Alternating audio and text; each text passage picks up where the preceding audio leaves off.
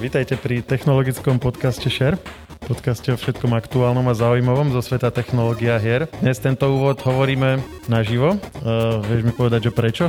No, lebo sa nachádzame momentálne na komik salóne v DK Ružinov. Predtým som tu nebol, neviem, ty si tu bol na anime show, čiže ty si to vieš teraz porovnať, že ako to vyzeralo, že pred covidom. Bol si pôvodne ešte pred-pred, alebo to bola tvoja premiéra vtedy v júli? Bol som pred-pred a bol som aj pred-pred-pred. Bol som v podstate pred asi mm, prvýkrát možno nejakými mm, aj desiatimi rokmi, na tom akože takom som staršom, ale už tomto. Dokonca som zažil ešte aj Comic Salon v Istropolise. A z týchto posledných rokov som bol taktiež, pokrývali sme to nažive. Takže uh, viem to celkom dobre porovnať. Ten rozdiel bol hlavne veľký, keď prišlo teraz v lete anime show a bolo to v podstate len na dolnom poschodí. Uh, tých, aj tých stageov bolo menej, viac toho bolo vonku. A teraz je to v podstate taký prvý plnohodnotnejší komik salon. Tak uh, uvidíme, že, či sa to prejaví aj na tej návštevnosti. My sme teda v piatok, ono sa to ešte len celé rozbieha, takže ťažko to teraz zatiaľ súdiť. Ale poďme teda hovoriť o tom, prečo sme tu. My sme si povedali, že pri tomto našom premiérovom uh, vystúpení naživo uh, zvolíme aj nejakú takú tému, ktorá bude trošku zaujímavejšia aj pre širšiu verejnosť alebo pre, pre viac divákov a síce, že budeme robiť rebríčky top filmov, sci-fi filmov, top hier a top komiksoviek. Bolo to ťažké pre teba vybrať si? Tak ono ako sám vieš, že keď hľadáš nejaké buď top hry alebo top filmy, tak, tak vždy rozmýšľaš nad tým, že aby si niekoho nenahneval tým svojim výberom. Vieš, že, že začneš, nevybereš práve to, čo, čo je pre niekoho favorit. Vieš, že napríklad pri mne to bolo, že OK, nenám túto hru, napríklad hru XY, lebo niektorý, no ne, nejaký človek proste si povie, že táto hra ma baví, prečo to tam není, vieš? Že, že to si určite aj ty takto vnímal, že, že si mal takýto problém. Bo ja, ja som tam dal aj hru, ktorá, za chvíľu sa k ním dostaneme, ale dal som tam takú hru, čo som, akože som s tým tak asi tak na polovicu, že s tým súhlasím, že by tam mala byť, ale je to tam preto, lebo viem, že tie masy, masy by sa stiažovali, že prečo tam není táto hra, ktorá síce žije už viacej rokov, ale hlavne v online a myslím, že, že by to nebolo správne, keby tam nie je. No, ale ono je to vždycky o tom, že, že ako zostaví ten rebríček. Ja som síce keby sa stotožnil s týmto nápadom urobiť rebríček e, e, titulov, ale pritom zároveň ja som vlastne človek, ktorý nemá moc rád takéto rebríčky, pretože ja nemám, že, že môj obľúbený film alebo že moje tri obľúbené filmy. To je vždycky o tom, že ktorý film je dobrý pre nejakú emóciu, ktorú akurát proste si chcem vyvolať, že, ne, že nejaký dobrý vtipný film, dobrý smutný film alebo dobrý film, ktorý má nejakú, nejakú dajme tomu, skvelú atmosféru alebo je vizuálne veľmi dobre spracovaný. A ťažko povedať, že, že tento vtipný film je lepší ako tento smutný film, čiže nejaké akože také univerzálne rebríčky podľa mňa úplne dobre v tejto kategórii nejakej umeleckej tvorby akože není sú, nie, sú najlepším spôsobom, ako ako nejako e, kategorizovať tie diela. Ale keď už sme sa rozhodli a je to také akože ľahko uchopiteľné, tak som si povedal, že ten môj rebríček e, skúsim poňať tak, aby to akože nielen, že bolo, že čo, čo sú moje tri najobľúbenejšie, ale aj zároveň, ktoré sú také najreprezentatívnejšie pre to obdobie. Že proste keď sa niekto ohliadne naspäť na, na, na uplynulú dekádu, keď mu budem chcieť povedať, že proste toto sú sci-fi veci typické pre to obdobie, alebo ktoré mali nejaký širší dopad pre tú dobu a pre tú spoločnosť v tej dobe, takže že ktoré sú tie, ktoré mali nejaký najväčší vplyv a potom, že v ktorých oblastiach a podľa toho som vyberal. Ty si to takto poňal, ja som to poňal tak, že o, to sa hovorí aj pri filmoch, že must watch film, poslednej dekády u teba a zase u mňa, že must watch hry poslednej dekády. No môžeme ísť na to, začneme hrami, no dobre. U mňa na treťom mieste o, sa tak čerstvá srdcovka moja sa umiestnila kvôli tomu, že, že som ju strašne dlho posúval, že, že nejdem to hrať, že, že nechce sa mi, že je to obrovský svet, že na toto nemám čas. A tak postupne si ju, o, som si ju kúskoval. O, jedná sa o Skyrim, ak poznáš zo série Elder Scrolls. Skyrim je to, je to taká kultová RPGčka, ktorá že fakt ma očarila, hlavne svojim svetom a ono pri tejto hre, mne sa zdá, že ten príbeh ani není nejaký extra super, že ako, no, vnímal som ho, ale nebol som taký, že, oh, že wow, Skyrim, že to je perfektný príbeh. Skôr to prostredie ma, ma tak uh, bralo do, uh, do tej atmosféry celej hry. A to, to aj väčšina ľudí uh, chváli, že, že ty, ty vlastne, ty tam máš možnosť v tej hre si vlastne vytvoriť charakter, vyberáš si medzi rôznymi povolaniami, akože povolaniami myslím tým, že Warrior, Mag, môžeš sa tam, tam doslova tá hra ti dáva veľa možností, že ty môžeš byť mak vo, vo veľkom brnení. To úplne tie najviac bizarné kombinácie, chápeš? No ale, aby som sa vrátil k tomu môjmu pointu, tomu, čo som chcel povedať vlastne týmto, že prečo Skyrim, aj keď tá hra má veľa chýb, hej? akože je to hra, ktorá si, si doteraz ľudia robia srandu, že, že tá Bethesda ju robila a komunita ju dorobila. Vieš, že, že začali nejak a tá komunita ju vylepšila oveľa. Že tam je strašne veľa módov. To, o, módery sú obrovskí a tak. No a pri tej hre je zaujímavé to, že postavy alebo tie NPCčka, čo sú dookola, tak oni, oni sú nevyspytateľné doslova, že, že ty, niečo sa stane, napríklad, ja neviem, ty zhodíš zbranie na zem a tie NPCčka sa o ne pobijú doslova, že, že sa tam povraždia. A potom ty sa otočíš, nie? pozrie sa na teba ten taký um, strážnik, vieš, v tom meste a povie ti, že zatiaľ čo oni sa tam zabíjajú medzi sebou, on ti povie, že nemal by si rozhadzovať oné akože zbranie na zem, že ľudia by sa mohli zraniť, vieš, a, a ty sa teraz pozrieš a oni sa tam masakrujú, vieš, a takto. Akože tie NPCčka sú také vtipné v tom. Uh, určite nie sú na takej úrovni ako na, v Oblivione, kde Určite skalní fanúšikovia tejto série sa zasmejú vždy na tých kompiláciách, že čo sa tam deje, že, že nelogickosť pri tom, ako sa rozprávajú a tak. No a čo by, si, čo by si ty chcel vedieť o tejto hre, keď, keď teraz akože o nej počuješ, že čo to je, alebo čo je taká tvoja prvá otázka? Ja som zhruba pochopil z toho, čo si povedal, že, že aký je ten koncept hry, že je to teda také RPGčko a vyvíjaš tam postavu svoju a tak, ale že nebolo mi jasné, že v čom je to akože lepšie ako rôzne iné hry, hej, napríklad taký zaklínač, alebo Mm, neviem, no, no však v podstate aj v GTAčku akože troška tú postavu rozvíjaš, takže že čo je akože to, e, prečo si to dal e, do toho zoznamu. Teda to, to je tretie miesto, v čom sa proste odliší od tých rôznych ďalších RPGčiek, ktoré v tom období poslednej dekady povychádzali. Myslím, že je to u mňa, no nie že nostalgia, ale je to taká, o, možno som tak až moc o, subjektívny v tomto, že, že mi to tak prirastlo k srdcu, že aj napriek tým chybám, čo som ti hovoril, preto, preto je na treťom mieste, ale tiež nemám, nemám až tak dopodrobná zahranu ako, ako tie predchádzajúce tituly, čo som dal na druhé a prvé miesto. Čiže možno, možno časom, keby som, lebo je to hra, ku ktorej sa môžeš vrátiť, vieš, že, že všetky tieto hry, čo som dal, sa môžeš k ním vrátiť a, a vlastne stále, stále to môžeš nejakým takým iným štýlom zahrať u mňa ten Skyrim, ja, ja tam vidím, že, že OK, že na budúcej, lebo prvý raz, keď som to úplne hral, tak to bolo čisto, že som hral mága na, čist, no, že na diálku, vieš, že som čaroval a tak. A teraz som, teraz som si povedal, že budem veľký bojovník, vieš, že, že budem mať obrovskú sekeru, alebo čo to mám hlavne a pôjdem priamo na tých e, svojich nepriateľov, vieš. Lenže najhoršie je pri tom to, že, že ty tam máš tú takú energy alebo stamina bar, vieš, a keď keď dáš ten úplne že heavy atak a netrafíš ho, tak, tak sa tak asi sekundu pozeráš na toho nepriateľa a on ťa zatiaľ dvakrát asi ťukne, vieš. Čiže no, ja, ja toto tak vnímam, že môžeš viacej, viacej tých príbehov robiť tej postavy, vieš, že, že teraz budem tento o, bojovník, potom budem tento, ja neviem, mák a potom budem zase ten, čo bude nejaký taký zloduch, vieš, a zozadu budem e, akože útočiť na svojich nepriateľov alebo budem ich okrádať. Čiže tam je toho strašne veľa. Veľa aspektov v tej hre. To je hra, ktorú môžeš hrať viacej a viacej krát a môžeš akože o, e, viacej štýlov si v nej zvoliť. Ja, ale to je napríklad aj taký Deus Ex. Human Revolution tiež, že to, to, to isté, čo si opísal, že to môžeš, že si vlastne, alebo aj, aj Cyberpunk v podstate, že ty vlastne si povieš, že chceš dať tomu hrať na stealth, tak si, tak si upgradeuješ postavu na to. Keď si chceš na ten štýl, že proste všetkých vystrieľaš, no tak si proste zlep, zlepšíš si e, život, zlepšíš si zameriavanie a takéto veci, že, že stále tam vidím akože ten systém je proste rovnaký ako na rôznych iných hrách.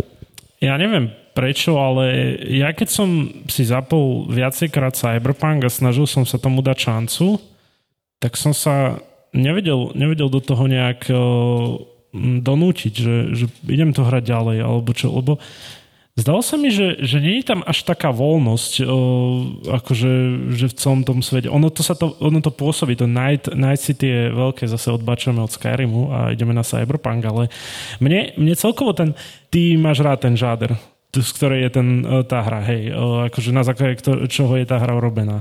Ale ja ho, ja, mňa, mňa nikdy nejak tak nejak extra nefascinoval. Ja mám radšej také tie doslova nejaké stredoveké veci, vieš, a také možno trošku fantasy.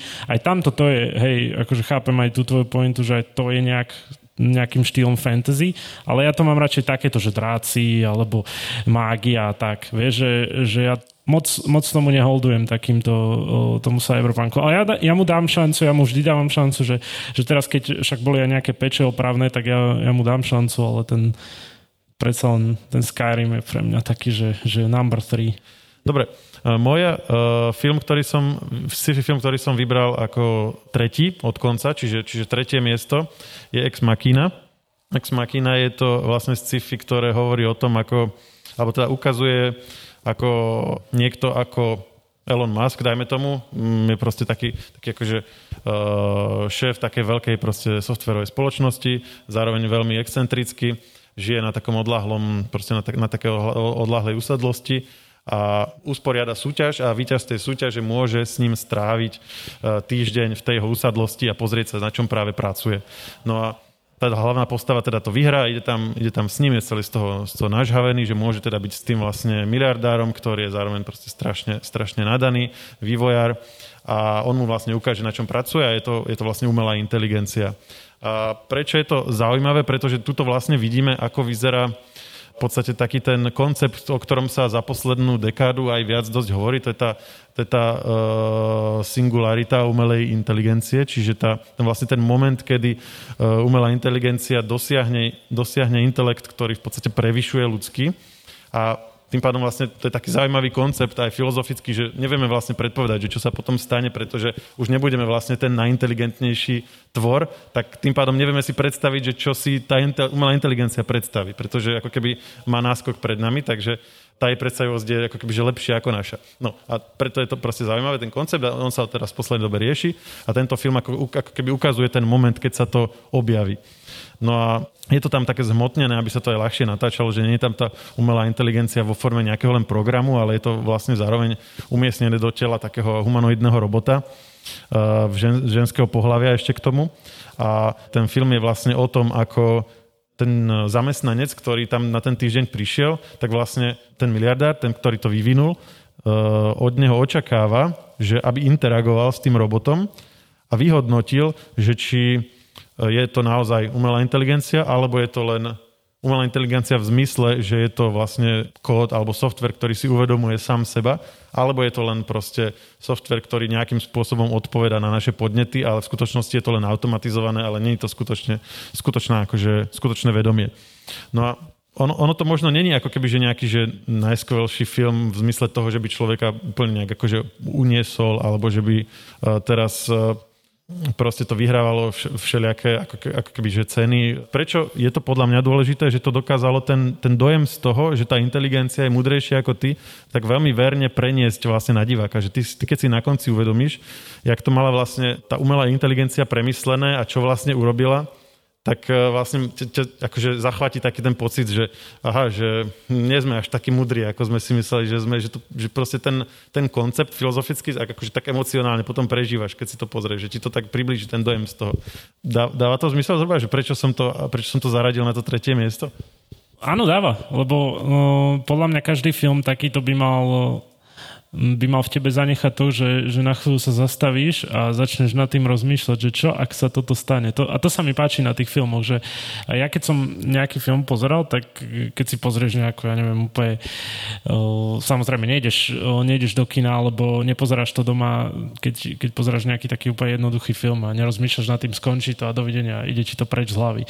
Ale super sú takéto filmy, presne čo ty hovoríš, že, že ktoré ti zanechajú niečo v hlave a že, že rozmýšľaš nad tým, že no dobre, že, že čo ďalej. Ale toto s tým, s touto umelou inteligenciou, to je také, to je až strašidelné, že ako oni sa, ono sa to môže rozvíjať a čo ak nás to, presne ako je to tá myšlienka z toho filmu, že čo ak nás to doslova prevýši a že, že, že čo sa bude diať ďalej, že čo ak budeme nejakí otroci tej umelej inteligencie doslova. A presne, to je, to, to je ten pocit takého až takého chladu, alebo takej ten, že ťa zaskočí tá, tá surovosť tej umelej inteligencie, že bez toho, aby sme to nejak úplne že spoilerovali, ale, ale akože nejaké náznaky môžeme prezradiť, že v podstate ona, tá, tá umelá inteligencia z začiatku aj akože tak trochu flirtuje s tým hlavným hrdinom a ty to bereš, že áno, je to proste nejaké mladé vedomie a teraz objavuje ten svet a je také naivné a proste chce sa zachrániť a toto. A potom nakoniec, keď sa to rozvinie, tak si uvedomí, že aha, že vlastne ono to bolo presne naopak, že on, ona vôbec neflirtovala, ono, ono vlastne bolo úplne ako chladne racionálna, až, až strašidelne racionálna. A si povie, že, aha, že, že s kým teda vlastne máme to dočinenia, keď sa bavíme o inteligencii, že to není nejaký akože zákerný človek, že to je vlastne niečo vo svojej podstate iné a také proste neludské, také chladné, ale zároveň veľmi strašidelné.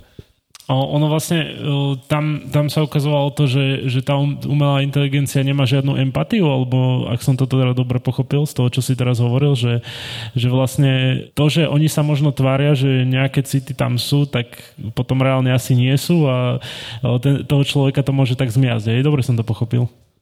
Hej, že pre tú umelú inteligenciu naše emócie sú vlastne len nejaká konštanta do nejakej ich rovnice. Že oni si dajú, že cieľ X a na dosiahnutie toho cieľa potrebujem proste matematický ABC urobiť a keď B je vyvolať v človeku nejakú emóciu, aby on urobil to, čo od neho očakávam, tak to proste urobím. Hej. A tú emóciu v ňom vyvolám tým, že urobím XYZ, dajme tomu, vyvolám v ňom pocit, že sa mi páči alebo niečo také, tak to proste urobím. Ale nie preto, že by som to cítil, ale preto, že mi to proste uh, výpočtovo proste vyšlo, že to je najefektívnejší spôsob, ako dosiahnuť ten cieľ. Tak díky moc mám nad čím rozmýšľať teraz najbližšiu noc. A keď si ešte pozriem ten film, na základe toho, čo som mi hovoril, tak by som si ho mal pozrieť určite. Asi je to taký most watch. Je na Netflixe, ja som si ho zrovna včera pozrel. Je to 2014, takže z tých, ktoré, o ktorých dneska budem hovoriť, je najstarší. Aj naj, najdavnejšie som ho videl, takže som si ešte raz prešiel a bolo, bolo to super aj na druhý krát, musím povedať. Inak to je sranda, lebo aj moja hra je vlastne, ten Skyrim je najstarší, on je 2011, akurát, vieš čo je zaujímavý dátum? 11.11.2011 tedy vyšiel. Ktorý má meniny. Áno? Ja vlastne, hej, Martin Maroš. Dobre, dobre, dobre. To je, to je celkom o, známy dátum, to, som si to ani neuvedomil. No dobre, ja idem na moju dvojku. No a to je, to je tá hra, čo...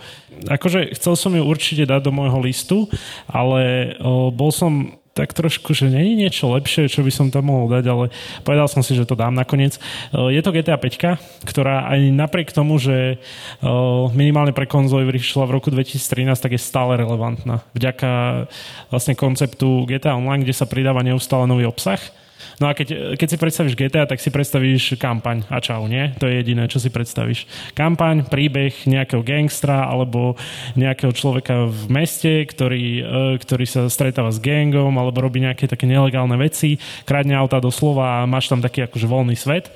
No a e, GTA 5 e, je v tom špecifická, že, že tam akože oficiálne od Rockstaru je online robený.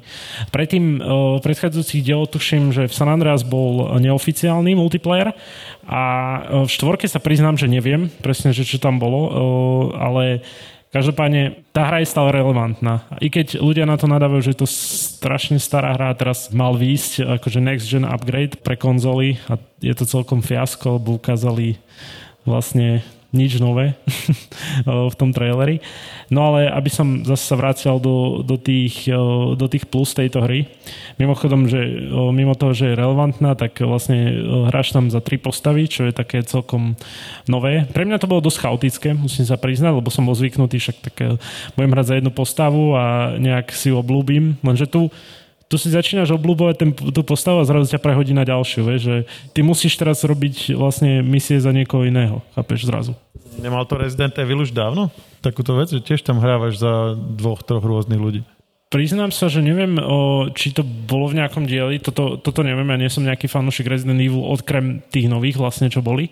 A v týchto nových si hral za jedného. Ale pre, pre GTA je to niečo nové, mi to prišlo. Čiže že preto mne to nejak nesedel. Bol tam, bola tam proste postava, čo bol vlastne afroameričan, bol tam postava takého milionára a potom tam bol taký aby som to tak, nechcem to povedať tak one, ale taký proste ako z dediny, hej, dajme tomu taký, taký trošku, vie, že, že povie hocičo a to bolo vtipné na tej postave, že on doslova sa nekašľal s nikým a proste povedal hocičo, čo si myslel a robil, čo, si, čo sa mu zachcelo.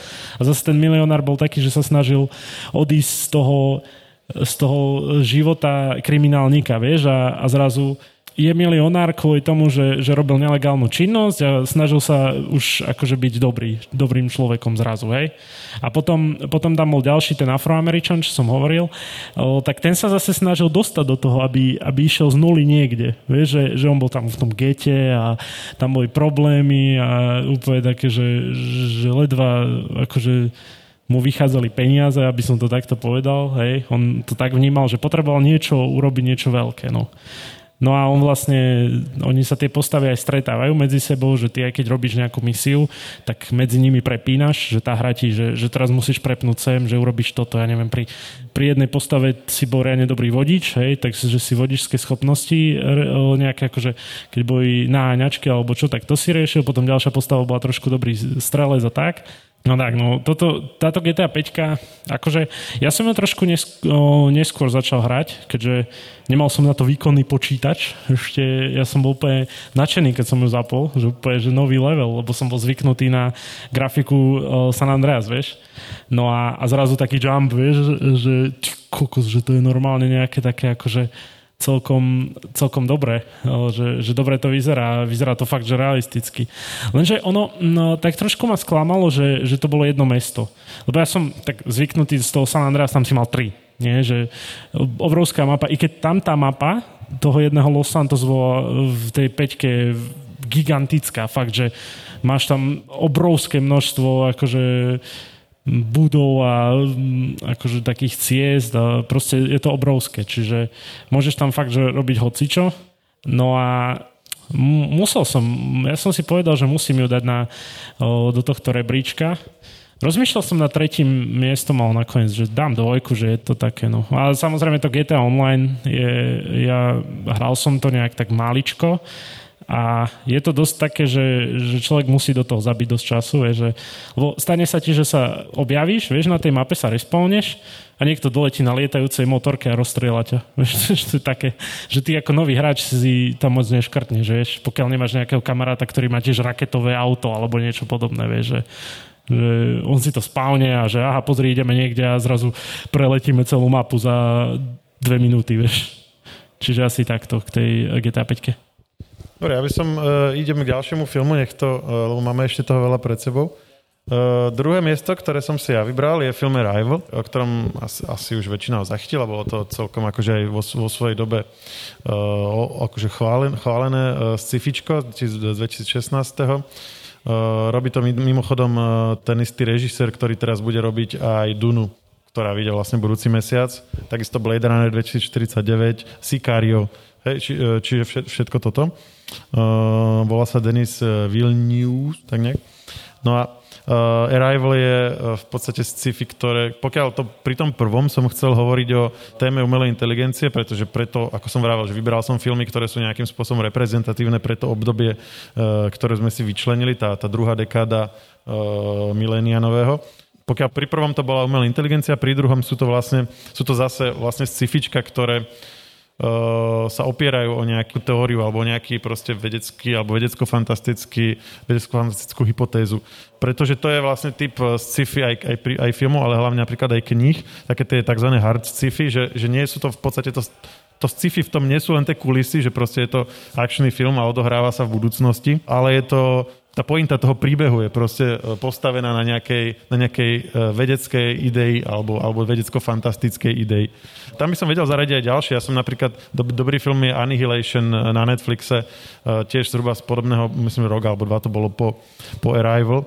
Takisto pracuje s, nejakou, tak, s nejakým akože konceptom v podstate takej teórie, že proste prídu takí mimozemšťania, ktorí, alebo taký meteorit s nejakým mimozemským niečím, ktorý v podstate mieša DNA veci, ktoré vlastne pohltí a ale tie, tie DNA vlastne v rámci toho, toho, čo on pohltí, nejak akože prežívajú a vznikajú ti potom také, také zmiešané, že napríklad tá entita pohltí, dajme tomu, že les a v ňom aj zvieratá a potom ti vyrastie strom, ktorý je v tvare toho zvieraťa, ktorý pohltil, že proste celé to nejak prežíva vnútri v tej mase, ktorá, ktorá vlastne ako keby sa rozširuje z toho, z toho miesta, toho, toho dopadu toho mimozemského telesa, že taký vedecký podklad nejaký k tomu. No ale Arrival sa mi páčil ešte viac, preto som ho vybral a teda nechcel som dva podobné filmy, tak z týchto dvoch som vybral Arrival, pretože on je založený na v podstate existujúcej skutočnej v podstate hypotéze alebo také teórii lingvistickej, Uh, a teda, ale aby sme si najskôr povedali, že, že o čo ide, čiže um, príde asi 12 mimozemských lodí na Zem, sú také, vyzerá to ako také jadierka alebo taký valec,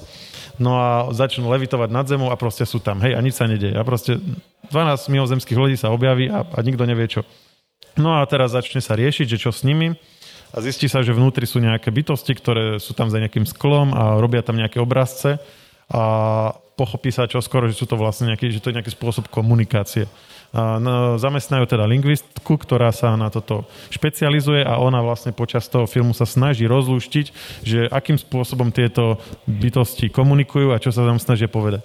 A vlastne ten ich spôsob komunikácie je úplne odlišný od toho ľudského. Napríklad, že nekomunikujú v vetách, hej, že, že proste veta má, lebo ľudská veta má nejaký začiatok a nejaký koniec, hej, je lineárna. Lebo, tým, lebo aj rozmýšľame lineárne. No lenže tieto, tieto bytosti rozmýšľajú cyklicky, v kruhu nemajú ako keby začiatok a koniec ich myšlienky, ale majú len proste nejakú, nejakú uh, komplexnú ideu. To znamená, že tá ich veta je kruh a ten kruh má nejaké krivky po svojom obvode a podľa toho, ako sú tie krivky usporiadané, tak je vlastne význam tej vety. A to má potom uh, vlastne vplyv aj na to, akým, akým spôsobom uvažujú tie bytosti. Že napríklad jedna z nich v jednej časti filmu niečo sa stane a, a jeden z tých mimozemšťanov zomrie a oni nepovedia, že, že proste zomrel, ale povedia, že teraz je mŕtvy, pretože pre nich čas nie je niečo, že proste lineárne, že sa to stane a potom už to je a potom sa stane niečo nové, ale pre nich čas je niečo, čo proste všetky tie súčasti existujú naozaj, ako keby v tom kruhu. Že teraz je ten úsek, kedy je mŕtvy, inokedy je zase ten úsek, kedy je živý, hej? Že to, že to je ako keby priamka, ale je to kruh vlastne. No a vlastne ono to, ono to potom má aj ďalšie dôsledky v tom filme, ešte oveľa ako keby je že hlbšie a teda opiera sa to vlastne o takú hypotézu, volá sa to, že e, Safir-Worfová hypotéza. E, a je to v podstate akože, akože skutočná vec v lingvistike, že to, akým spôsobom komunikujeme, alebo akú, akú štruktúru má náš jazyk, e, ovplyvňuje, že ako rozmýšľame že on v podstate tam riešil eskimákov, hej, že eskimáci majú proste niekoľko desiatok slov, ktoré vyjadrujú ľad, že, alebo sneh, hej, že sypky sneh, tvrdý sneh, uh, starý sneh, alebo sneh, ktorý proste fúka, keď fúka vietor. Hej, uh, zase napríklad Arabi, keďže sú väčšinou v pušti, alebo teda historicky, akože proste boli v takých tých teplých oblastiach, tak majú jedno slovo pre aj sneh, aj ľad, hej, že, že proste naopak. Zase u nás, dajme tomu, máš x e, vyjadrení pre krávu, hej, máš kráva, jalovica, bík, vôľ, bol a všelijaké. Lebo sme proste boli farmári historicky. No a proste on vychádza, poukazuje na to, že, že vlastne jazyk není len ako keby jazyk každého národa je len nejak inak poukladané slova, ktoré ale vyjadrujú v podstate rovnaké nejaké zmýšľanie toho človeka, ale že to, akým spôsobom od malička používame jazyk, tak e, ovplyvňuje, že ako rozmýšľame. Že napríklad ono to potom má aj také dôsledky, že dajme tomu niektoré národy s niektorými typmi jazykov sú lepšie povedzme vo, vo výpočtoch, hej, iné sú lepšie dajme tomu v humanitných vedách, že proste to, akým spôsobom sa nám pospájajú veci v mozgu a ako uvažujeme, vlastne vychádza z toho, aký typ jazyka používame. No a v tomto filme to dovedli až do takého extrému, že vlastne ty, keď si sa naučil tú reč tých mimozemšťanov, tak si vlastne začal rozmýšľať ako oni a to sa vlastne stalo tej hlavnej postave. Ty počas toho filmu sleduješ, ako sa jej to postupne stáva, aj keď ona o tom vlastne ani nevie.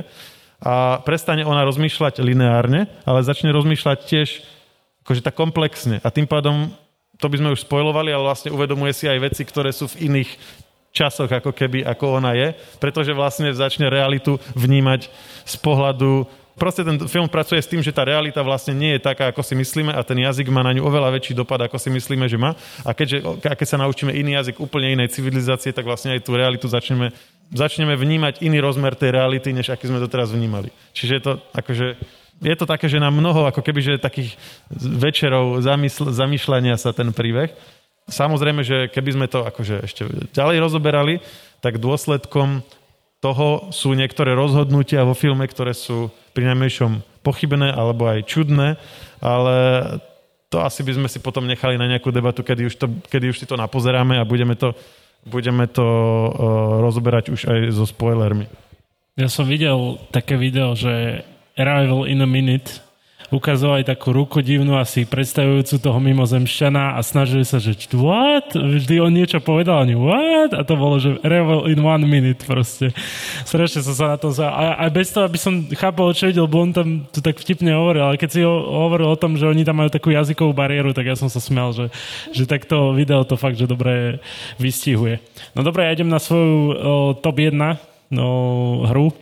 Za mňa je Mm, opäť taká moja srdcovka. Uh, The Witcher 3 Wild Hunt, ja o nej furt básnim. Ty možno si pamätáš aj z predchádzajúcich podcastov, že ja ich furt spomínam, že už si, už si taký, že, že zase toto. Uh, je, to, je to vlastne hra od CD Projekt Red. Viem, že teraz keď poviem CD Projekt Red, tak ľudia sú takí, že uh, tak od nich asi nechcem moc hru stalo sa to, čo sa stalo, no ale tak e, ten, ani ten Witcher nebol hneď pri launchi dokonalý. Ja našťastie som to nezažil, ja som to už potom pár rokov neskôr si zahral a musím povedať, že ma strašne chytila tá hra. E, jednak základným príbehom, aj datadiskami, lebo sú tam dve datadisky. E, pokiaľ si kúpiš Game of the Year Edition a vlastne o čo tam ide? Je to, je to vlastne pokračovanie tých kníh, ale je to vlastne vlastné univerzum, akože že vlastne tí, tí vývojári si vymýšľajú sami ten príbeh. A je to v tom zaujímavé, že mm, sa tam stretávajú všetky tie postavy z knihy, vie, že, že väčšina z tých postav obľúbených a neobľúbených a je to tam celkom detálne robené, celkovo svet je krásny, hudba do toho strašne dobre sedí. O, ako hovorím, že, že ideš, ideš si na tom koňovi a o, po celej tej krajine všetko to tam žije, vidíš ako tí obyvateľia buď dedín alebo mesta tam hoci čo robia, ja neviem, pozrieš sa tam a je tam nejaká náboženská propaganda k niečomu, že tam je to doslova, že upáliť všetkých, čo nie sú ľudia, hej, čiže v rôznych mestách, hej. No a o, celkovo, že keď, keď si to dáš aj na ťažšiu úroveň, tak máš celkom čo robiť. Zase není to úroveň Dark Souls, ale mm, zapotíš sa, zanadávaš si pri tom. Hlavne, e, čo sa týka datadiskov, mi to príde, že základná hra je ešte celkom lahučka. Mi to pri, prišlo, že nemal som až taký problém, ale keď prišli tie datadisky, alebo že keď som išiel už teda do tých datadiskov, tak tam som sa zapotil pri niektorých bosoch, musím povedať. O, veľká výhoda Vyčera celkovo není iba ten, ten samotný hlavný príbeh, ale o, tiež aj tie o, sidequesty, čiže tých, vedľajšie úlohy sú úplne také, že, že ťa to normálne prekvapí, je to niečo nové, lebo väčšinou pri, pri tej hlavnej dejovej línii hľadáš niekoho, hej. Používaš vlastne svoje tie, tie vyčarské schopnosti špeciálne, no a snažíš sa si ako, ja som, ja som si to tak hovoril, že toto je ako taká detektívka, že, že ja vždy hľadám stopy, idem podľa čuchu, že čo sa deje asi stalo, vieš, podľa hluku. Doslova on, ten vyčer je taký Zabijak to je vlastne taký inšpektor, hej, že čo, čo sa mohlo stať. No a máš tu rôzne veci, tie sidequesty, ako hovorím, že kontrakty. Kontrakt znamená to, že nejaký obyvateľ dediny ti zaplatí za to, aby si išiel zabiť nejakého, nejaké monštrum, hej. Mm, ja vždy som si to tam tak vychutnával, že oni mi hovorili, že ja vám nemôžem dať viac ako 15 a ja, že viac, viac, viac, vieš, že vždy som od nich vydránkal všetko a potom v tej hre sa tiež dá urobiť to, že pôjdeš do jeho domu a vykradneš ho celého a je to v pohode všetko. Oni, oni ti nič na to nepovedia, je to tak robené. Čiže ja som takto prišiel, som ho, vydránkal som z neho čo najviac peňazí a potom som ho išiel ešte okradnúť. Čiže ja som úplne morálne zle na tom, aspoň v tej hre. Úplne som z toho, z toho Geralta som urobil úplne monštrum. Lebo ono o tých Witcheroch sa aj tak hovorí, že, že oni sú akože taký, že bez moci, oni sa nekašľú s nikým, že, že chcú iba peniaze a dovidenia. A pritom ten Geralt je riadne milý. Ja som, ja som z neho urobil na jednej strane aj také monštrum, že som ich okrádal, hej, ale na druhej strane som bol aj taký, že, že keď niekto potreboval pomoc, tak som mu pomohol, samozrejme. No a to, v tomto je tá hra taká, že môžeš si... Nie je to také, ako by som povedal, že tak niečo ako Skyrim, že môžeš... O, samozrejme, môžeš si toho Geralta robiť aj čisto iba že na, na kúzla, alebo čisto iba na také o, rýchle útoky, alebo na také pomalé útoky. Je to, je to rôzne, môžeš si, si brať, čo ti, čo ti viac sedí. Ja osobne, mne sedel strašne, že rýchle útoky, lebo som trafil nepriateľa, uhol som sa trafil, uhol som sa trafil a horšie je to pri tom heavy ataku, vieš, že, že načiahneš sa, on ti dá nejak pár hitov a až vtedy mu dáš ten veľký hit, vieš. Čiže takto k tomu Witcherovi. To je moja number one hra a nikto ma nepresvedčil to momentálne. To mi nedošlo, keď som sa ťa pýtal na Skyrim, že prečo si nedal Witchera, že vlastne ty ho budeš mať za prvom mieste. Ale podľa, podľa tých questov, hej, to akože rozumiem tomu, že to je fajn, lebo ty potom aj, aj ako keby máš väčšiu hodnotu z tej hry, že, že aj keď si dajme tomu kúpiš, ale proste uh, ako je to iné, ako keď si kúpiš hru, ktorú prejdeš za 15 hodín a keď si kúpiš takúto, ktorú potom hráš proste dlhé a dlhé dni, 100 plus hodín a proste stále tam je čo robiť a stále ťa to baví, tak proste aj, aj máš taký dobrý pocit, že si to, akože, že si to, že si dobre investoval. Akože ty to môžeš hrať aj tak úplne, že rýchlo, že iba hlavnú dejovú líniu a čau, hej. Len toto som ja urobil tú chybu, že prvý raz, keď som to prechádzal, tak toto som urobil, nie? O, lenže o, super je v tom Witcherovi to, že, že tam môžeš tie side questy a tie sú oveľa zaujímavejšie ešte k tomu, vieš, že dostávaš sa do takých bizarných situácií doslova, že niekto sa tvári, že je Witcher a je pritom normálny človek, vieš, a takto. Prečo si to spravil ako chybu? Ty potom, keď už to prejdeš, nemôžeš sa vrátiť k tým questom dodatočne? Môžeš, ale ja som si to... Lebo potom tie questy sú moc ľahké, vieš, na teba. A ja som si to urobil tak, že potom v každej oblasti, že, že keď som to ďalší krát prechádzal, tak vždy, že pokiaľ som neurobil všetky side questy, tak som neodišiel z tejto oblasti. Samozrejme, tam, tam sú nejaké také menšie problémy, že jedna oblasť je aj taká, že, že v podstate prídeš tam ako do druhej oblasti, ale sú tam aj vlastne e, úlohy také, ktoré sú veľmi ťažké. Čiže sa ti niekedy stane, že tam vidíš kostričku nad svojim nepriateľom a ty už len, že a toto asi nie. A zdrhneš, alebo dostane, ťa zabijú rovno. A on vyzerá inak, ako potom v tom seriáli, tak keď si si pozrel seriál, tak uh, keď si predstavíš Vyčera, tak koho si predstavíš? Tú hernú postavu, či tú seriálov? Musím sa priznať, že hernú. Vždy aj ten, ten hlas toho Geralta. Akože Henry Cavill to hrá perfektne, musím povedať. Akože áno. A vidno, že je aj fanúšik Vyčera, že to prežíva. Ale ja si predstavím toho herného Vyčera. Eh, teda herného Geralta, žiaľ. Čiže ak v novom dieli dajú Kavila miesto toho herného, tak nebudeš nadšený. Nebudem, nebudem veľmi sklamaný, budem taký, že OK, ale že chýba mi môj starý Geralt. Kde je? No ja som uh, si ako moje uh, miesto číslo jedna vybral uh, film, ktorý asi nikoho neprekvapí a je to presne to, čo sme sa bavili na začiatku, že tá, tá dilema pri tom výbere, že na jednej strane chcem vybrať niečo, čo je aj zaujímavé a z toho výberu ako keby niekto môže aj trošku sa inšpirovať a preto mm, dať tam niečo, čo že všetci videli, je také trochu otrepané, ale zároveň by to asi bolo divný, divný rebríček, keby tam ten film nebol. E, čiže e, moje, moje prvé miesto je samozrejme Interstellar od Christophera Nolana, ktorý považujem za jedno z top sci-fičiek v podstate nového milénia, pretože sa tam kombinujú ako keby rôzne uh, veci, ktoré sú na filmoch dobré, ako keby do jedného filmu. Čiže sú tam, je tam aj dobrý uh, sci-fi uh, námet, ktorý aj dáva zmysel, ktorý, ktorý je konzistentný do veľkej miery, uh, ktorý je kvalitný aj sám o sebe. Uh, je tam aj dobrá kamera, fan Hojtima, uh, veľmi slávny cinematografer a toto je jedno z jeho najznámejších diel. On vlastne s Christopherom Nolanom robí, aj Dunkirk robil, aj Tenet robil, uh, Ad Astra robil napríklad všetky také v podstate vizuálne pekné filmy, Spectre Jamesa Bonda robil. To, a Interstellar je proste jeden z tých filmov, kde sa úplne akože vybláznil. Tam sú proste celé na YouTube analýzy o, o spôsobe, akým kameruje pole s obilím, že čo všetko to vypovedá, aké všetky významové roviny sú v tom zahrnuté. Akože to je, to je naozaj, naozaj brutálne sa do toho ponoriť len, len do cinematografie Interstellaru práve tak, ako je zaujímavé sa ponoriť, ako som vravel, do tej, do tej vedeckej roviny. Vlastne napísaná, tam bol akože jeden z exekutívnych produ, producentov je vlastne uh, astrofyzik, ktorý aj napísal k tomu knihu, že veda v Interstellári, že to je tak prepracované, že on vlastne to aj vydal potom, akože písomne, že celú tú fyziku za tým. No a k tomu samozrejme Christopher Nolan, čiže jeho akože spôsob e, budovania deja, že vlastne tá gradácia a postupne sa to rozbieha, rozbieha, na konci sa tam dejú štyri veci naraz a tak, ta, a tak sú poprepájané, že proste si uvedomíš, že aha, 10 minút som v kine len tak na krajičku sedadla sedel a zabudol som, že som v kine, zabudol som, že čo je okolo mňa, len som sa zobudil, že a do keľu, že čo sa, čo sa to práve stalo. no a tieto všetky ako keby veci sa stretli v jednom filme a to je uh, vec, vec dekády, ktorú je nutné spomenúť. Uh, ja čo mám napríklad, čo mám na tom filme rád, uh, je aj to, ako poňali uh, ten koncept cestovania v čase ako taký, pretože to je niečo, čo uh, na filmoch si ja dosť všímam a proste vždycky ma naštve, keď to je nejak priblbo spravené a takmer vždycky v každom filme a seriáli je to v nejakej rovine blbo spravené.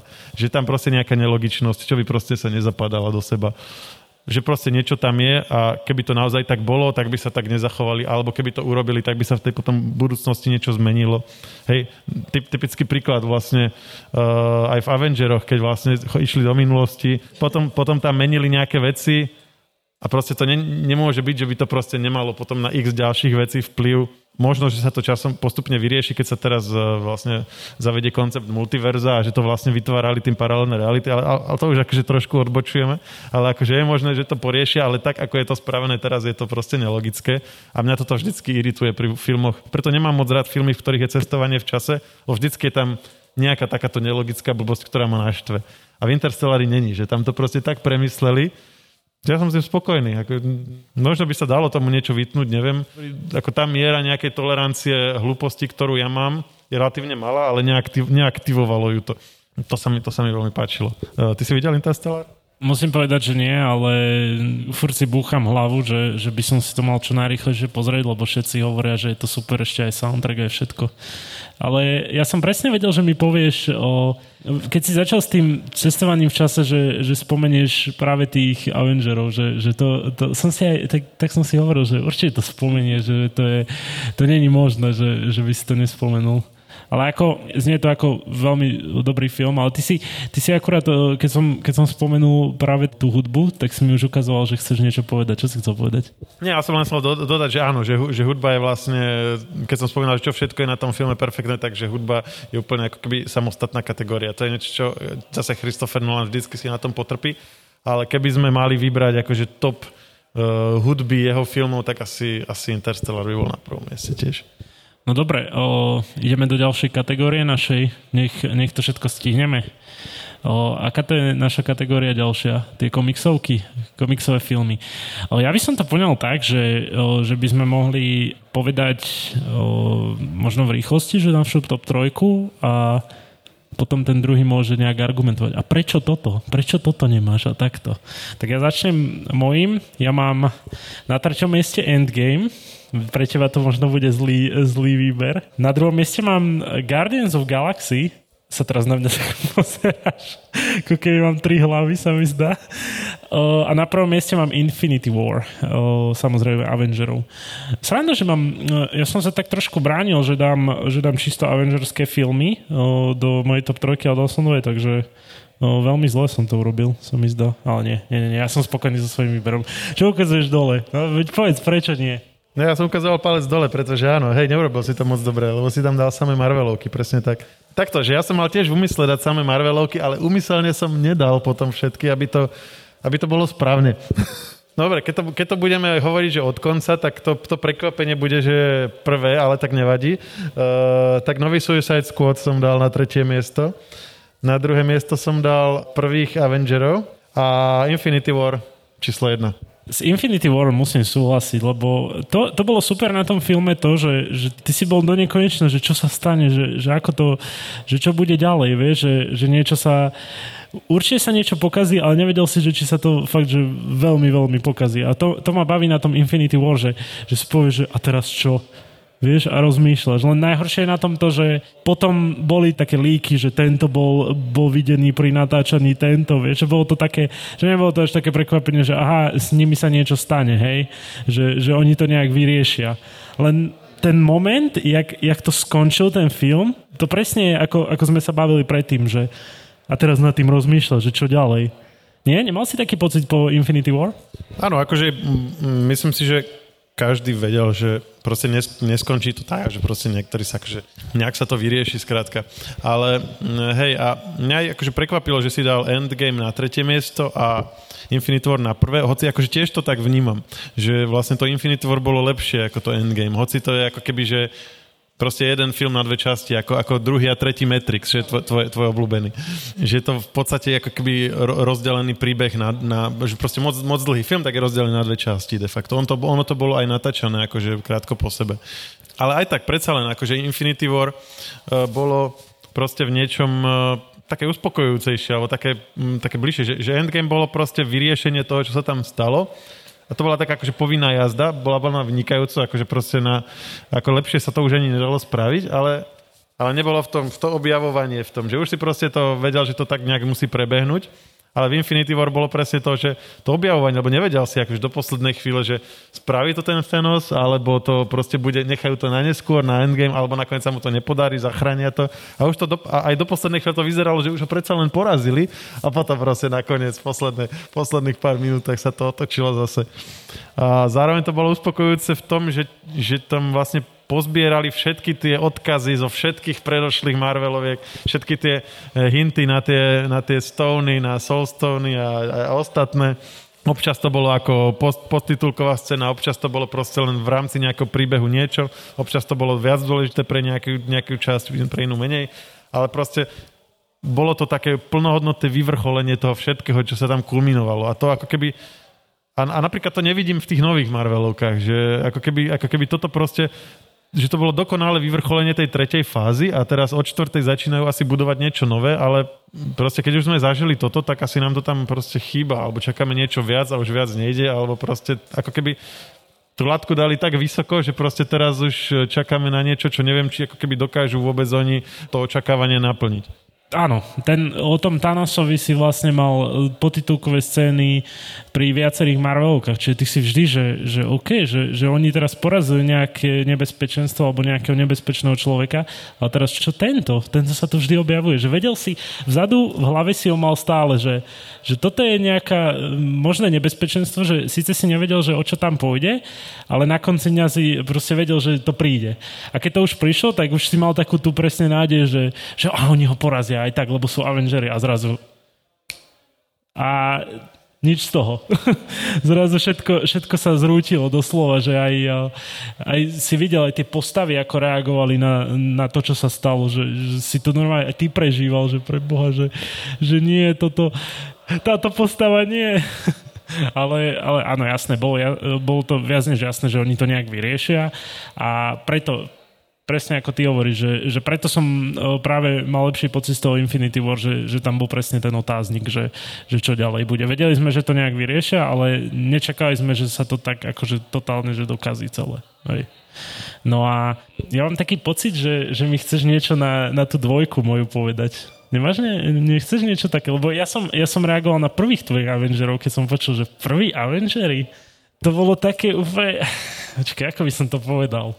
To bol fakt, že bolo cítiť, že je to začiatok tých Avengerov, však aj ten Iron Man stále vtipný, hej, no toho Thora sme boli zvyknutí z jednotky minimálne, že no dobre, on je nejaký taký, že nejaký veľmi dôležitý, že, že moc, moc nám nepovie vtipov, hej, a bolo to, ale akože páčil sa mi ten film, jasné, to bol, to bol asi ten taký prvý, že, že viacej superhrdinov náraz, nie? Bolo, tak to bolo, že? Čiže to bol taký, asi oni išli dosť, dosť do neznáma, že nevedeli, že ako to dopadne, ale bol to veľký boom, aspoň teda podľa teba, zdá sa.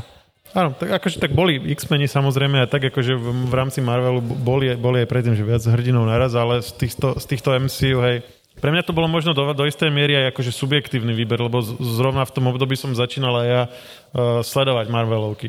Napríklad prvého, prvého kapitána Ameriku, prvého Ironmana, to išlo mimo mňa. Ja som videl akože billboardy v meste a tak, ale vôbec ma to nejak akože nezaujalo. Nevenoval som tomu pozornosť, vtedy som bol vlastne klasický, akože sci-fičkár a komiksovky som nechápal. Vedel som, že existujú nejakí X-meni, nechápal som, prečo na to ľudia chodia. A potom až dodatočne vlastne som asi, asi prvý, prvý z MCU film, ktorý som videl, bol eh, druhý Kapitán Amerika. A ten bol výborný a to som, na to som pozeral, že, oh, že to je aký super film. Že ako nie je to nejaké proste intelektuálne veľmi namáhavé, ale, ale proste tie bitky sú super, že jak tam rozbíja všetko tým štítom, že to je úplná paráda. A jak, sa, jak tam proste aj sú proti ním nejaké sa spoja, ale on to potom všetko vyrieši proste tým svojim štítom. Aj tak to tak nakoniec všetko umláti na, na, na dobré. A prví Avengery boli v podstate vyvrcholením, ako keby keď, keď Infinity War bol vyvrcholením všetkých tých fáz, tak prví Avengery boli vyvrcholením tých, takže tej kvázi, že toho úvodného predstavovania tých hrdinov. Že v prvých Avengeroch si videl všetkých tých najznámejších hrdinov v ich najcharakteristickejšej podobe. Že potom už sa to všelijako začalo motať a už boli aj medzi nimi nejaké konflikty a už hento a už toto ale proste taká tá esencia toho najtypickejšieho pre nich to bolo v tom prvom. Preto je to pre mňa také akože charakteristické aj, aj pre ten žáner, aj pre proste, aj plus tá nejaká osobná rovina, že pre mňa.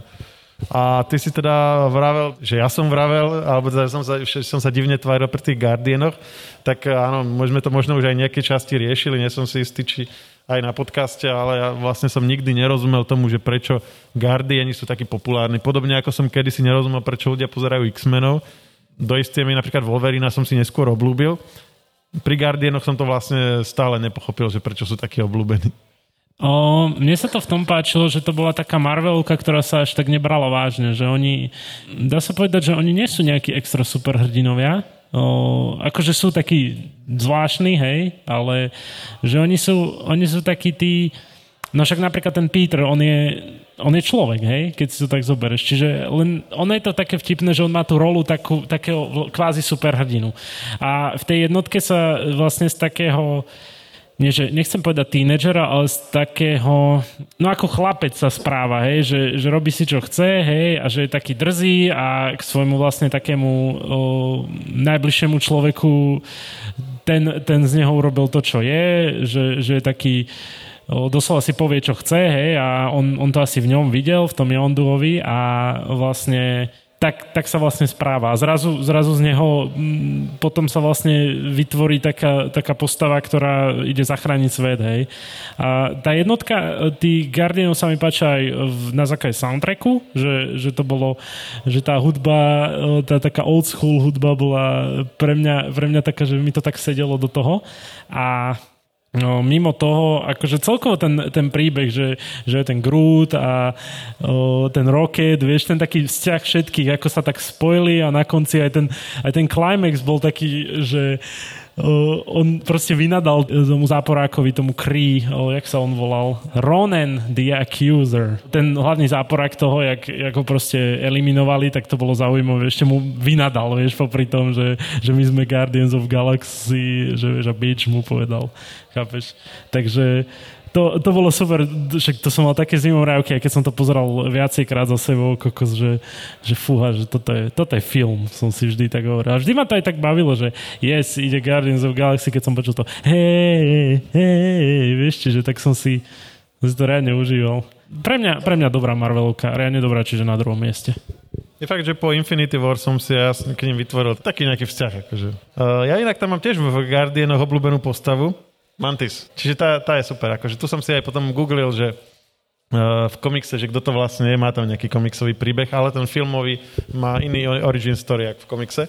Tak na tu mám slabosť, akože tá, tá, tá je super. Škoda že, škoda, že má tak málo scén tam. Však ona skoro dala dole Thanosa mimochodom, Infinity War, viete? A, a to je proste úplne taká drobná postavička tam.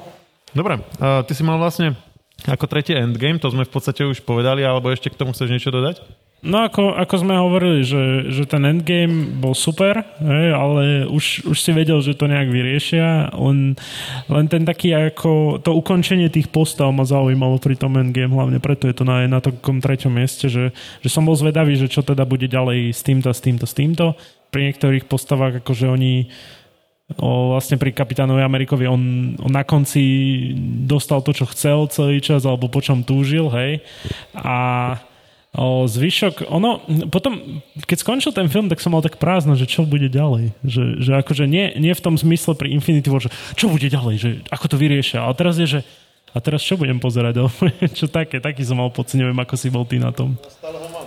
Stále to taký máš, hej? Aj, uh, aj na základe tých nových Marveloviek. Ja sa musím priznať, že som nepozeral tie najnovšie, lebo poctivo čakám a potom si to neskôr pozriem, ale som zvedavý, no a zatiaľ ma nejak ne, nebudíš na to, že, že neponáhlam sa na základe tvojho rozprávania.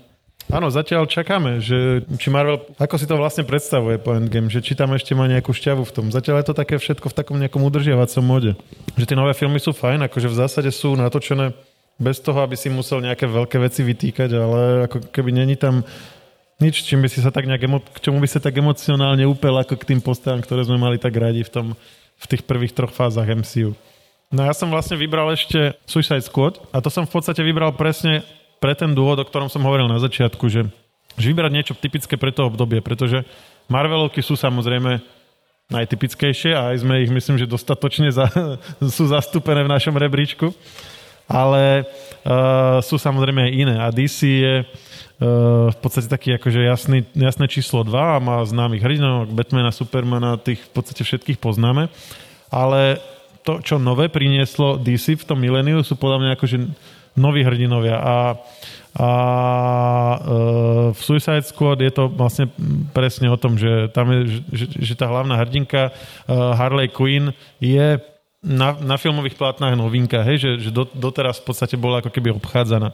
A není, není to proste len taká novinka, lebo však, však DC predstavilo kadejakých superhrdinov nových, ale proste ako jediná z nich, z tých nových hrdinov v podstate vyvolala nejaký taký ohlas spoločnosti, hej? Že, že sa proste začali make-upy podľa toho robiť a začali sa kostýmy, cosplay robiť, uh, videá všelijaké naučné, že ako proste si spraviť vlasy, ako si spraviť make-up, ako, ako má Harley Quinn, hej, na YouTube všelijaké, všelijaké postupy a také. Proste ne, ne, nemáš jediný nejaký, nejaký festival väčší, kde by nebolo pár ľudí zliekaných za ňu. Ja dúfam, že aj tu nájdeme, lebo potom, potom vlastne som nemal pravdu.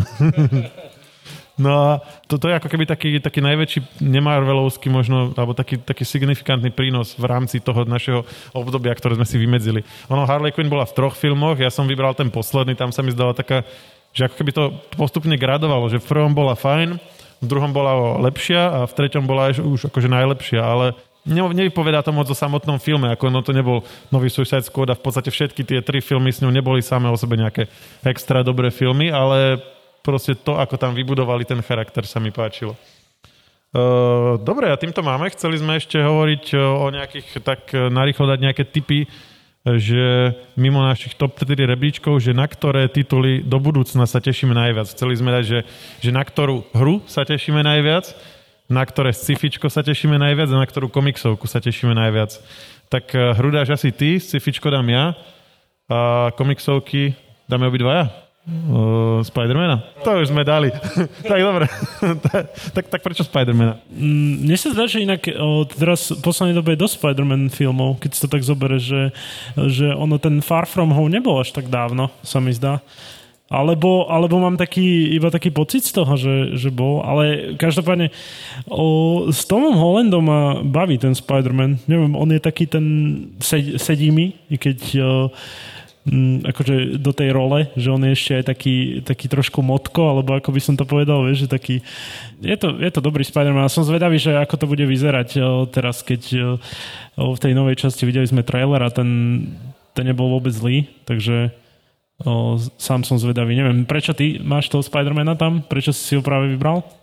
No tak budú tam, sú tam aj iné tituly, je tam Eternals napríklad, ktorí by mohli priniesť ako keby nejaký nový rozmer do MCU, ale tam je to akože priveľa otáznikov. Pri Spider-Man je to také najistejšie, že vieš, čo dostaneš a ako keby je tam najväčšia šanca, že to, to čo sme pred chvíľou hovorili, že to MCU po Endgame sa tak hľadá, alebo proste ne, zatiaľ neprišli s ničím, čo by človeka ako keby tak naozaj zaujalo, že chce pozerať tie ďalšie filmy. A tento no, Spider-Man nový by ako keby má najbližšie podľa toho, čo sme videli k tomu, že by tým mohol byť. Uh, ak tam bude naozaj predstavenie toho konceptu multiverzu a teraz uh, začnú pracovať aj s ako keby paralelnými di- uh, dimenziami alebo proste univerzami v rámci MCU, uh, tak by to proste bolo niečo nové, ako keby celý koncept v podstate príbehov alebo spôsobov deja alebo, alebo zápletiek, ktoré všetky nové by sa do, teda dali tam zaradiť a mohol by to byť také, keby, také, také prebudenie toho kvázi, že zaspatého za posledné dva roky Marvelu. Aspoň, aspoň tak nejak keby sa na to spolieham. Ja ostanem pri Marvel ešte chvíľku, lebo taká moja o, hra, na ktorú sa teším, je o Marvel's Guardians of the Galaxy Čiže vlastne e, bude to, bude to hra, e, ktorá, ktorá pôjde aj na PC a na to sa teším, lebo väčšinou tieto také e, veci od Marvelu sú hlavne exkluzivity na PlayStation, takže to veľmi vnímam pozitívne. No a bude to bude to vlastne, tie postavy vyzerajú ako, akože z komiksov, tiež sú tam úplne iní akože herci, čiže na tie vlastne hlasy, ktoré poznáme z filmov, sa určite môžeme tešiť. Ja keď som pozeral nejaký gameplay trailer, tak som si hovoril, že OK, že tak toto kto hovoril, som bol nejakú prekvapený, keď nejaký muž rozprával, lebo tam máš viacej šanci, že Rocket, máš tam Drexa a samozrejme Petra, takže Petra Quilla. Takže som bol na chvíľu prekvapený. Samozrejme, I am Groot môže povedať asi hocikto, sa mi zdá. Ale áno, nebude to Vin Diesel, tak budeš úplne, že uh, toto je kto? Toto je Groot? No ale toto je taká tá moja, uh, moja hra, na ktorú sa teším. Ty si, ty si chcel ešte sci-fi nejaké povedať? Áno, v podstate posledný film, o ktorom, alebo posledná vec, čo sme ešte nepovedali, ty, ty, ty, ty si povedal, na, ktorý, na ktorú hru sa najviac tešíš, na ktorú komiksovku sa najviac tešíme a posledné, na ktorý sci-fi film sa najviac tešíme ako keby do poslednej chvíle som sa nevedel rozhodnúť, lebo tam je tých vecí viacero. Uh, napríklad teraz bude v, v podstate už budúci týždeň budú prvé diely uh, nadácie alebo Foundation od Asimova, čiže to je, ke, ako keby nebolo nič iné, tak toto je jasná voľba, síce je to seriál. Taká pikoška, ja som to vlastne už začal pozerať, lebo, lebo vlastne redaktorom oni to sprístupnili uh, ako keby skôr, ale je na to embargo, takže je, jedine ako record k tomu. A potom samozrejme Duna, o tej sme hovorili aj na podcaste veľakrát. Uh, to je určite, uh, bude to ako keby jeden, jeden z hitov roka pre každého nejakého fanušika aj uh, sci-fi literatúry, keďže je to vlastne sfilmovanie známej knihy, podobne ako pri nadácii. No a uh, potom tu máme Matrix 4, pochopiteľne, uh, ktorý zase, akože ja, mm, ja viem, že ako sú vnímané uh, také tie pokračovania starých slávnych sérií, hej, že uh, proste nový Rambo, proste všetci na to nadávali strašne, nový Roky tiež na to všetci nadávali. Mimochodom, mne sa veľmi páčil posledný, posledný nový Rambo, Last Blood. Nikto nechápe, ako sa mi mohol páčiť Rambo, kde sa, kde sa Rambo bije s uh, mexickým kartelom. A mi sa to veľmi páčilo. No také, až, až som bol rozlutostený na konci, že ako to, aký má ťažký život ten Rambo. No nový Matrix, akože najskôr asi tá emocia by mala byť takáto, že sakra, že taká, taká slavná séria a oni teraz pokazia novou časťou, ale z nejakého dôvodu sa proste, ako, ako spolieham sa na to, alebo dúfam, mám nádej, že do poslednej chvíle, že to spravia tak, že to bude fajn. Ako Keanu Reeves je proste Keanu Reeves ne, nekývne len tak na hociakú hovadinu, tak keď už ten sa do toho dal, Vyzerá tam síce ako, niekto sa ma dneska pýtal, že prečo tam vyzerá ako Johnny Wick, no tak ako je už troška aj starší ten Keanu Reeves. A, a veľmi sa mi páči, že to uh, dali naspäť do toho virtuálneho akože Matrixu, že to není proste v tom, uh, v tom sci-fi svete, ako bol vlastne Matrix 2 a 3, ale že, že sa to vráti k tomu, čo bolo na tom Matrixe tak akože najlepšie, že v tom, v tom proste, že to je ten návrat k tým koreňom, tak uvidíme, že ako s tým budú pracovať podľa mňa jednoznačne ti ide o nostalgiu, že, že si povie, že a je to ten Matrix, že pamätám si ho veľmi dobrý a že vyskúšam, dám, dám šancu tomu pokračovaniu. A myslím, že je to aj pri viacerých o, ľuďoch, že, že si povedia, že toto som už videl, o, toto z tejto série, tak len tak skúsim, dám tomu šancu a potom, keď, e, keď si to pozrú, tak možno sú, ostanú sklamaní, alebo nie, že ostanú sklamaní, ale budú sklamaní, alebo ich to prekvapí. Vieš, že, že choď, základ je, chod tam s malými očakávaniami a nikdy nebudeš sklamaný sklamaný. No tak to, to je ten trik samozrejme aj tých akože producentov, že tak ako na, určite na Matrix 4 proste pôjde x ľudí, to je ako keby tutovka. Ale mm, ja by som bol sklamaný, keby to bol len proste ďalší klasický Matrix. A to, čo avizovali aj tvorcovia, aj, aj jedna z teda tých už teraz sestier Vačovských, ktorá na tom robí, e, že to nebude v podstate len ako keby znova na novo urobenie toho, toho starého konceptu, ale že proste aj tú pointu Matrixu, alebo to, čo je vlastne Matrix, ako bol vykreslený v prvom filme, že to je teda tá virtuálna realita, kde sú tí ľudia a proste nejak ten mechanizmus nejak funguje, toto univerzum proste na základe niečoho, že akože s týmto budú pracovať, hej, že, že tá pointa nezostane, tá, alebo nie že pointa, ale proste to, ako ten svet funguje, nezostane taký, ako bol ukázaný, ale že to proste zase ešte niekam ďalej posunú. No, oni tam vlastne naznačovali v tom, v takej tej úvodnej reči k tomu, alebo v takom tom popise, že v podstate na to odputanie sa od Matrixu by nemuselo, stať, nemuselo byť potrebné len, že ťa teraz vyloví niekde Morpheus a uh, proste vyťahne ťa z tej bunky a odpoja ťa fyzicky od toho káblu, ale že proste by to mohla byť aj sila vôle a že tie odpájania by mohli byť také, akože, také, také spontánne. A to sme sa vlastne bavili v podcaste, že niečo také bolo aj v tom, v tom, v tom animovanom Animatrixe uh, naznačené. To bol vlastne taký, tak, taká séria krátkých filmov, ktoré rozvíjali príbeh Matrixu. Tam bola táto idea, že vlastne silou vôle a proste nejakým vnútorným presvedčením sa viem akože odpojiť od Matrixu aj ja ako, ako jednotlivec bez toho, aby, aby na to bolo potrebný nejaký zásah zvonka. Ale to bolo len tam ako keby v krátkom takom film, proste príbehu animovanom naznačené a už sa s tým ďalej nepracovalo. A keby toto rozvíjali a ďalej s týmto pracovali v tom filme, tak to vlastne môže byť úplne iný film ako prvé Matrixy, ale proste môže byť zaujímavý zase niečím akože celkom novým. A to, to by bolo... Ako vtedy, vtedy by som to považoval za akože za úspech, že, že, že nejaké dôstojné rozvinutie toho celého žánru. Každopádne toto bol teda náš rebríček top 3 hier, rebríček top 3 o sci-fi filmov, náš taký každého subjektívny Mar, nie že Marvel, bože komiksové filmy, že najlepšie. No a o, toto bol naživo podcast o, Share Talks, ďakujeme všetkým, ktorí si to vypočuli až doteraz. Tí, čo to, čo počúvajú akože zo záznamu, samozrejme tí, ktorí tu občas sa tu pozreli, išli preč, aj tým ďakujeme. Tým, čo zostali, tiež ďakujeme a my sa minimálne budeme počuť zase pri ďalších častiach Share Talk za Share som počul, že najnovšie, takže, takže asi tak. Díky moc a počujeme sa na budúce. Díky Maroš. Ďakujem, ahojte.